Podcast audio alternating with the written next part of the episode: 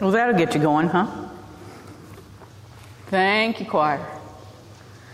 Vance Chancel Choir under the direction of Mrs. Debbie Briding.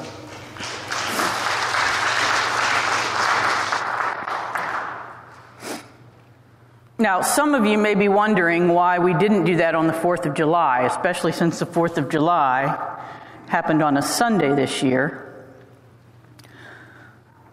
Uh, it's my fault. Um, and it's because I am very concerned about an emerging trend in our nation called Christian nationalism by some. Christian nationalism is a strange mix of Christianity and patriotism. And it goes so far as to say that God, that America is the only nation that God has blessed. Therefore, we don't need immigrants. We don't need the rest of the world. We don't need Jews. You've seen it before. It emerged this kind of thing in Nazi Germany. We have a whole confession in our church that says, Beware of this. The Barmen Declaration, which was written around the time of Nazi Germany, says that as Christians we put Christ before all else, even our nation.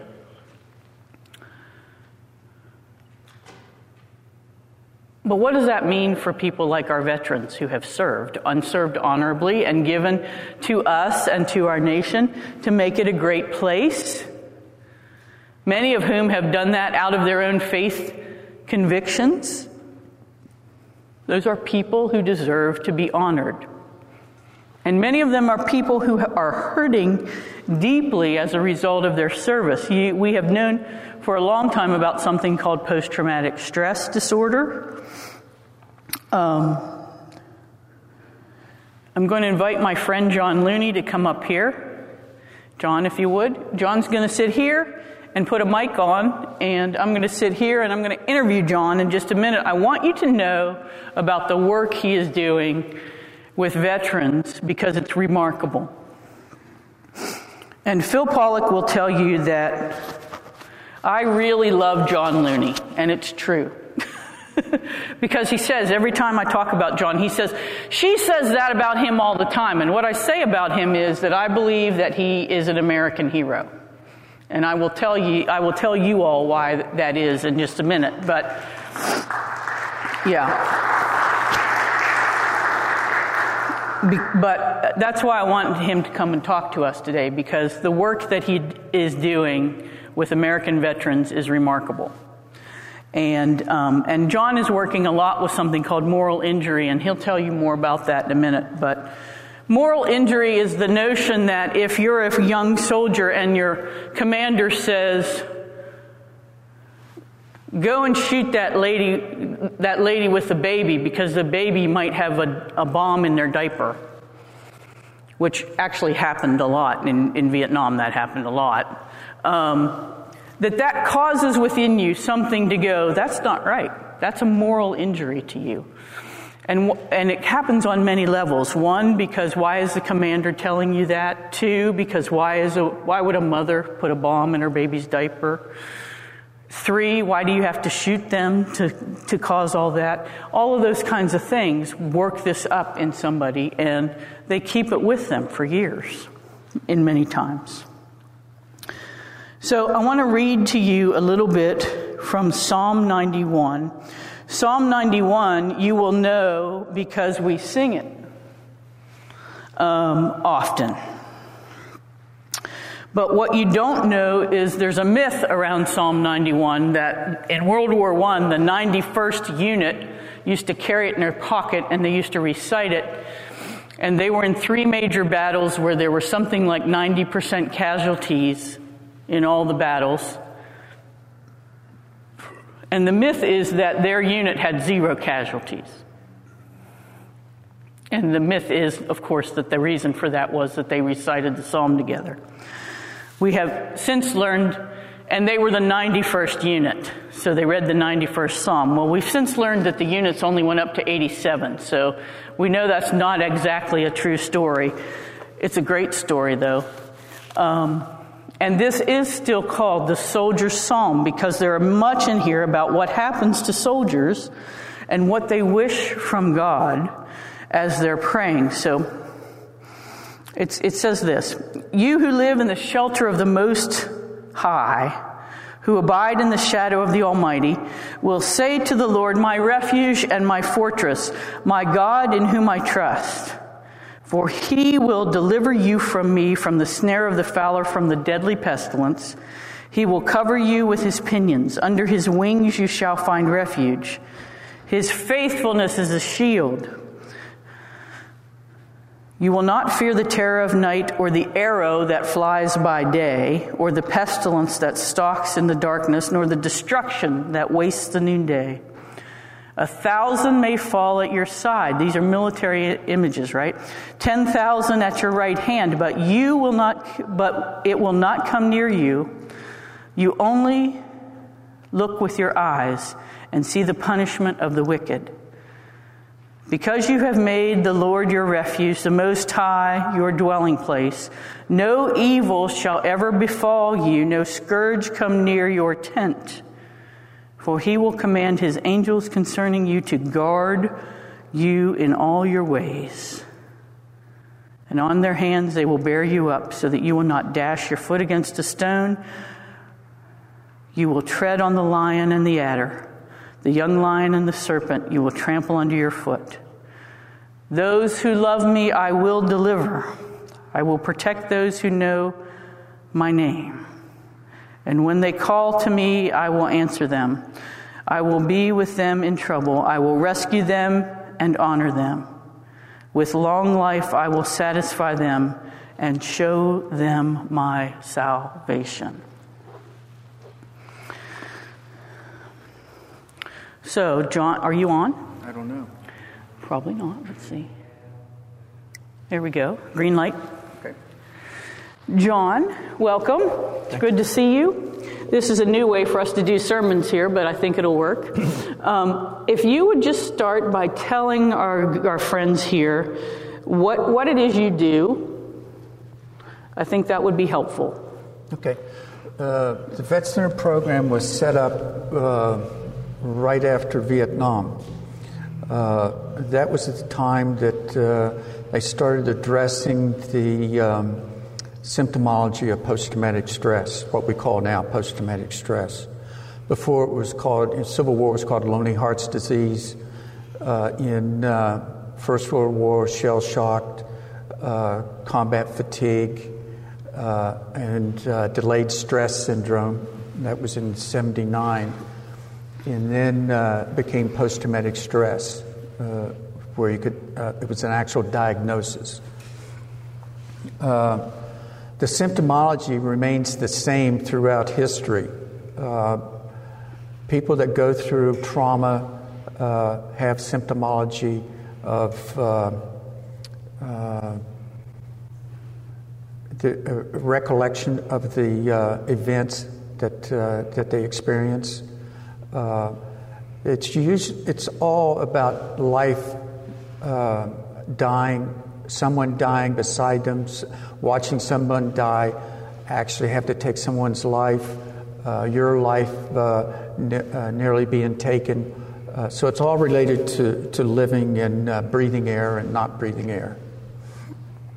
Um, so those symptomologies last throughout life. And what you, what we do is help people understand how they can live with them rather than deny them, uh, uh, force them away, say it never happened. Um, oftentimes, that sort of stuff develops anger when, you, when you're denying that you have a problem. It gets into anger. Uh, but the anger's, any anger uh, is uh, uh, after fear. Uh, the emotion of fear comes first before anger. So if you find yourself angry, then you say, Well, what am I afraid of?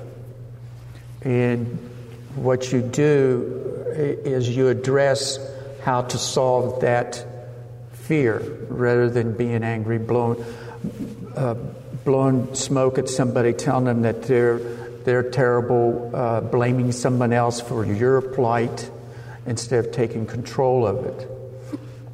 Our nation is going through that now. Um, and uh, it's a different take on looking at our nation right now, and instead of saying, What are we angry about, saying, What are we afraid of as a nation?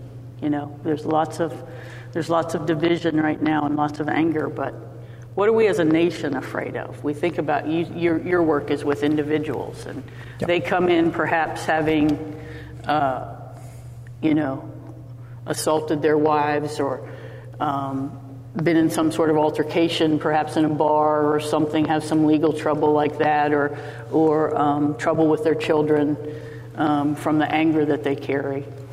Yeah, and then you work on what are what, what, what what's really at the root of that. Yeah, the the uh, uh, usually someone comes in uh, because their spouse is. Uh, I, I say about seven years after being deployed, uh, a spouse will say, "You got to get this taken care of. Mm-hmm. You're angry. You're grumpy. I can't relate to you. Uh, you're preoccupied, and I want to be a part of your life, and you're not letting me." And uh, that's usually when, when the veterans come in.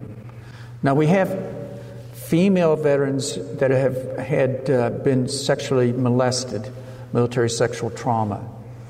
Uh, that's much different for females because they cannot say anything. They're afraid even more to, to uh, talk about their, what happened to them and their fear of it happening again and how they're going to protect themselves. Mm-hmm. Uh, so we, we bring those folks in uh, and talk uh, with them also. Um, so tell us, though, you, you, you, we once worked with PTSD. Now you have moved on to uh, what is sort of a new field um, called moral injury. Yes. So tell, tell us, and for those of you who don't know, my friend Nancy Ramsey, my friend and mentor Nancy Ramsey, who was here for my installation, um, actually runs the Moral In- Injury Institute uh, and has written and uh, has edited a book about moral injury, which I gave to John. She's very excited to come back to Wheeling so that she can she can sit with John, and they can talk about. I, I can't imagine what this conversation is going to look like, but she wants to come and sit and talk with you about moral injury. I'd like that. Yeah, and, and one one of her concerns, she has come to this work out of work with. Um, survivors of sexual assault and abuse. Mm-hmm. And one of the statistics she told me about recently was there's a new paper out that says as many as 75% of women in the military have suffered some sort of sexual assault. Um, well, that, that would cause moral injury. Yes. Yeah. Sex, uh, but tell us about moral injury more. Uh, moral injury is uh, you, you, question yourself uh, in your relationship with God, uh, very simply. Uh, and oftentimes, uh, we get those values from not only church, but from our families, our schools, uh, when we're growing up. And so those values are with us. So when we are traumatized uh, with life threatening situations, uh, we question what, what values go along with this. Uh, and we try to make those values that we learn apply, and they don't all the time apply. And so, what we need to do is to reevaluate those values and pick up new values. Um, for instance, we were taught it's not, thou shalt not kill. Uh, and so when you go into battle, you think you're doing wrong because you're killing. Uh, what I do is I remind guys to look, in, guys and gals, to look into uh, Samuel 2. Um, chapter 11, I believe. And uh, that's where uh, King David, who had a, talk about a body count, I mean, he was a wonderful soldier, uh, and he did a lot of killing. But he sent Bathsheba's husband to, uh, with a letter back to his command. And the letter said to the commander, show or take Uric out to the, uh, uh, to the battle and abandon him. Uh, now that was murder. Mm-hmm. And, uh, and God and David had a discussion about that. And, uh, and God was not happy. No. and, and, and David repented and uh, uh, accepted that he had done wrong. Um, so I remind people about that, that there's a difference between murder and uh, killing. Uh, one time I was in training, it might have been the same training we did together. Mm-hmm. Somebody said to me, uh, Would you kill again? And I said, Well, if my wife or my family or, or somebody that I know was being threatened, uh, then I would kill. Uh, that I would feel that responsibility to save them. Uh, I wouldn't. I wouldn't go right out. I'd try to do something other than killing them before. I just wouldn't flat out shoot them and kill them. Mm-hmm. Uh, I think there's other alternatives, and I would want to be in the mindset. I wouldn't want to be angry, but I would be in the mindset where I want to solve the problem. Mm-hmm. Um, you'll find that the better soldiers, the ones that wanted to solve the problem, they weren't angry. Uh, if, an angry soldier is one that is not paying attention to what's going on, and he's, he's not making good decisions, and he will end up uh, getting himself or others killed. So you want somebody that's going to solve the problem that's not angry. Um, and those, those are the guys that I served with. Uh, we were a volunteer unit, and uh, if somebody demonstrated um, uh, anger in the field or some stupid thing that they did in the field and they weren't, re- weren't going to learn from that, they weren't going to learn the lesson, then we never took them back out. Uh, and, uh, and that happened several times. But the important thing that, that I want people to know is you don't have to be angry. You can solve the problem. Um, one personal incident that I had uh, in um, uh, in, in combat. I was, uh, I was, I would carry the radio. That was my purpose, uh, and uh, that, and I took that very seriously. Um, then uh, one uh, time, the team leader t- said, "John, I'm going to take your radio and I'm going to talk to the talk to the captain behind in the rear, and I want you to go and lay up on the trail there." and tell us if any, anybody is coming. And, uh, and we took a new guy. I took a new guy. He faced the trail one way, I faced the trail the other way. And uh, the young guy says, I hear somebody. And so I listened, and sure enough, he's right. There's somebody talking. So I signaled the uh, team leader. And uh, now I'm, I'm about that far off the trail. And I'm thinking, boy, that was stupid. Why did I get that close? And, uh, and then they started walking by. And they were talking, but they weren't talking about uh, the World Series. And uh, so uh, I laid still, and my breathing increased. I was, I was panting like a dog. My heart rate increased.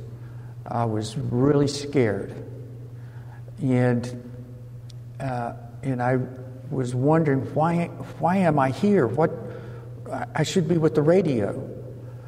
Uh, then I was just ready to get angry when I felt uh, a presence, and uh, over my right shoulder, I, I could, uh, I, I don't want to say I could feel a touch, but I could feel a presence.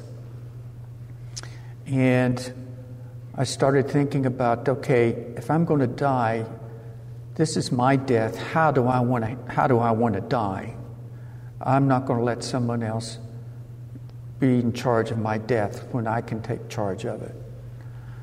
So I started just, just thinking about, I started taking control of the situation and looking at it uh, without anger. And I developed a plan that if I heard them talking uh, and they all of a sudden uh, started, uh, their voices increased with excitement, then I would, I would know that they'd seen me. And I, what I would do was I'd be, I would run away from the rest of the team and uh, draw their fire while the rest of the team could fire on them and not, not they would not know where the fire is coming from. Um, that gave me purpose. Uh, and uh, once I started thinking like that and, and getting uh, a plan together, my breathing dropped, uh, my heart rate dropped, mm-hmm. and uh, uh, and that was God. Mm-hmm. I invite, invited God to come in. I felt Him, and then I then I invited Him to come in. nothing happened during that. They walked by, and there was no contact at that time and uh, uh, 28 of them walked by. And we went back and told the 28. Yeah, tw- uh, 28 NVA walked past us, and uh, the uh, went back to the rear and uh, to debrief. And infantry intelligence came in and said, "What?" what did you all see? And we told them. And they said, You didn't see that. now, now, I'm, I'm a little disappointed at that point. so I, I, I said, Well, I took pictures, and I did. We had uh, uh, taken uh, small cameras out and uh, that we bought ourselves. And uh, so he took, he took that camera, ripped the f- film out of it, and uh, disappeared in a flash.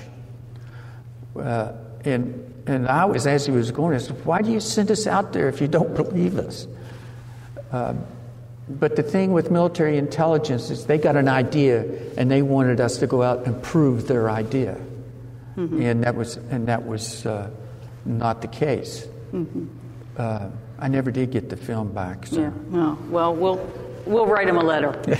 um, first of all, so that we're not one of those churches, just know that the, the Hebrew is very clear in the Ten Commandments that the word is not thou shalt not kill, it is thou shalt not murder.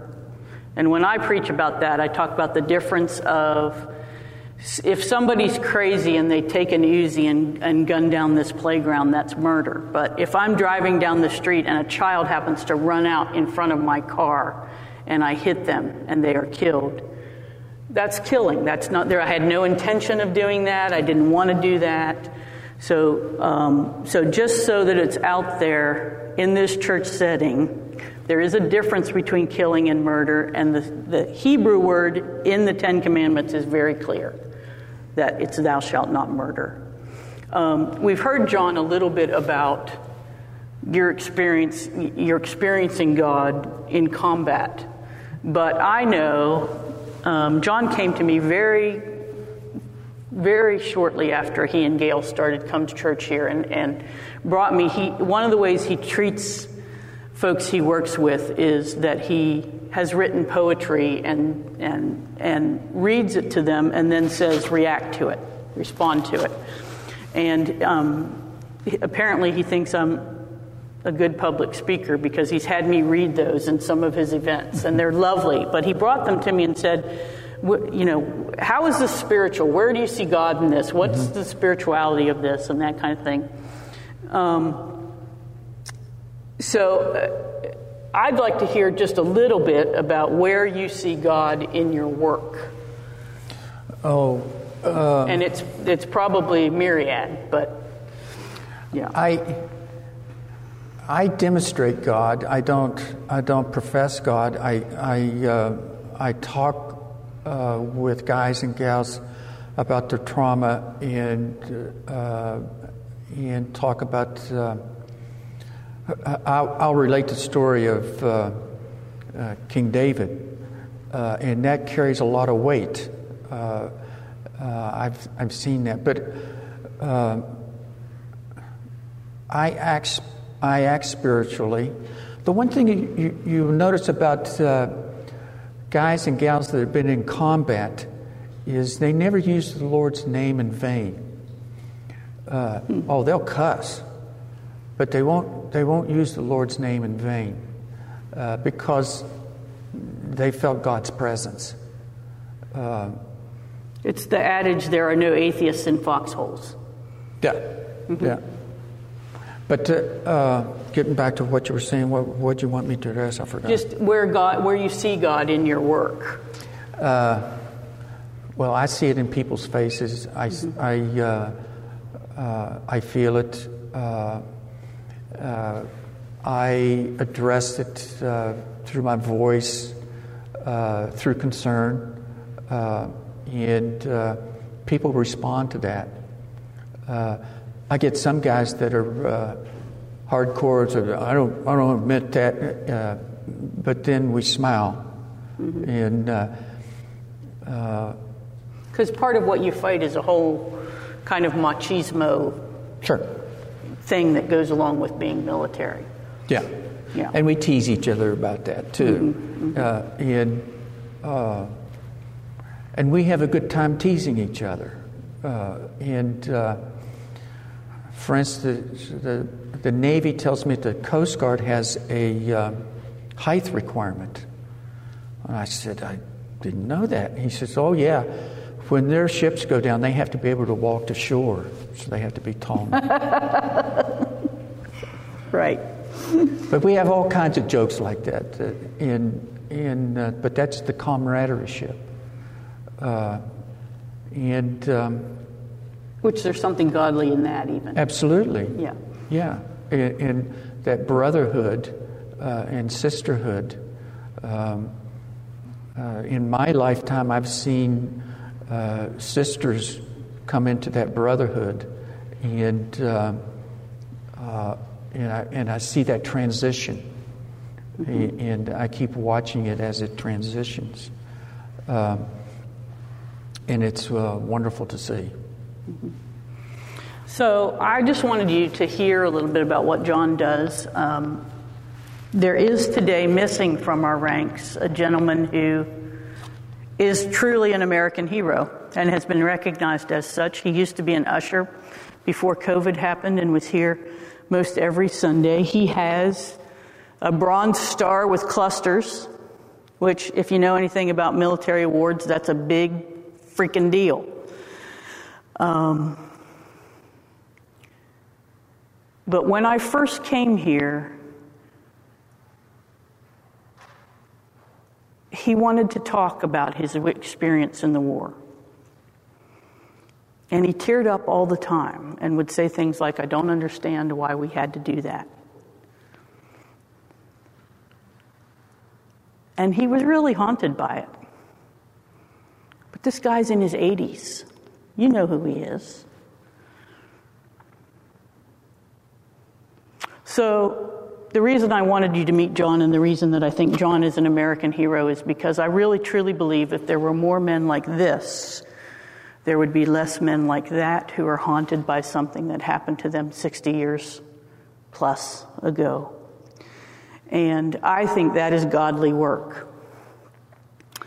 Um, that's why I always say, this is a man to be respected.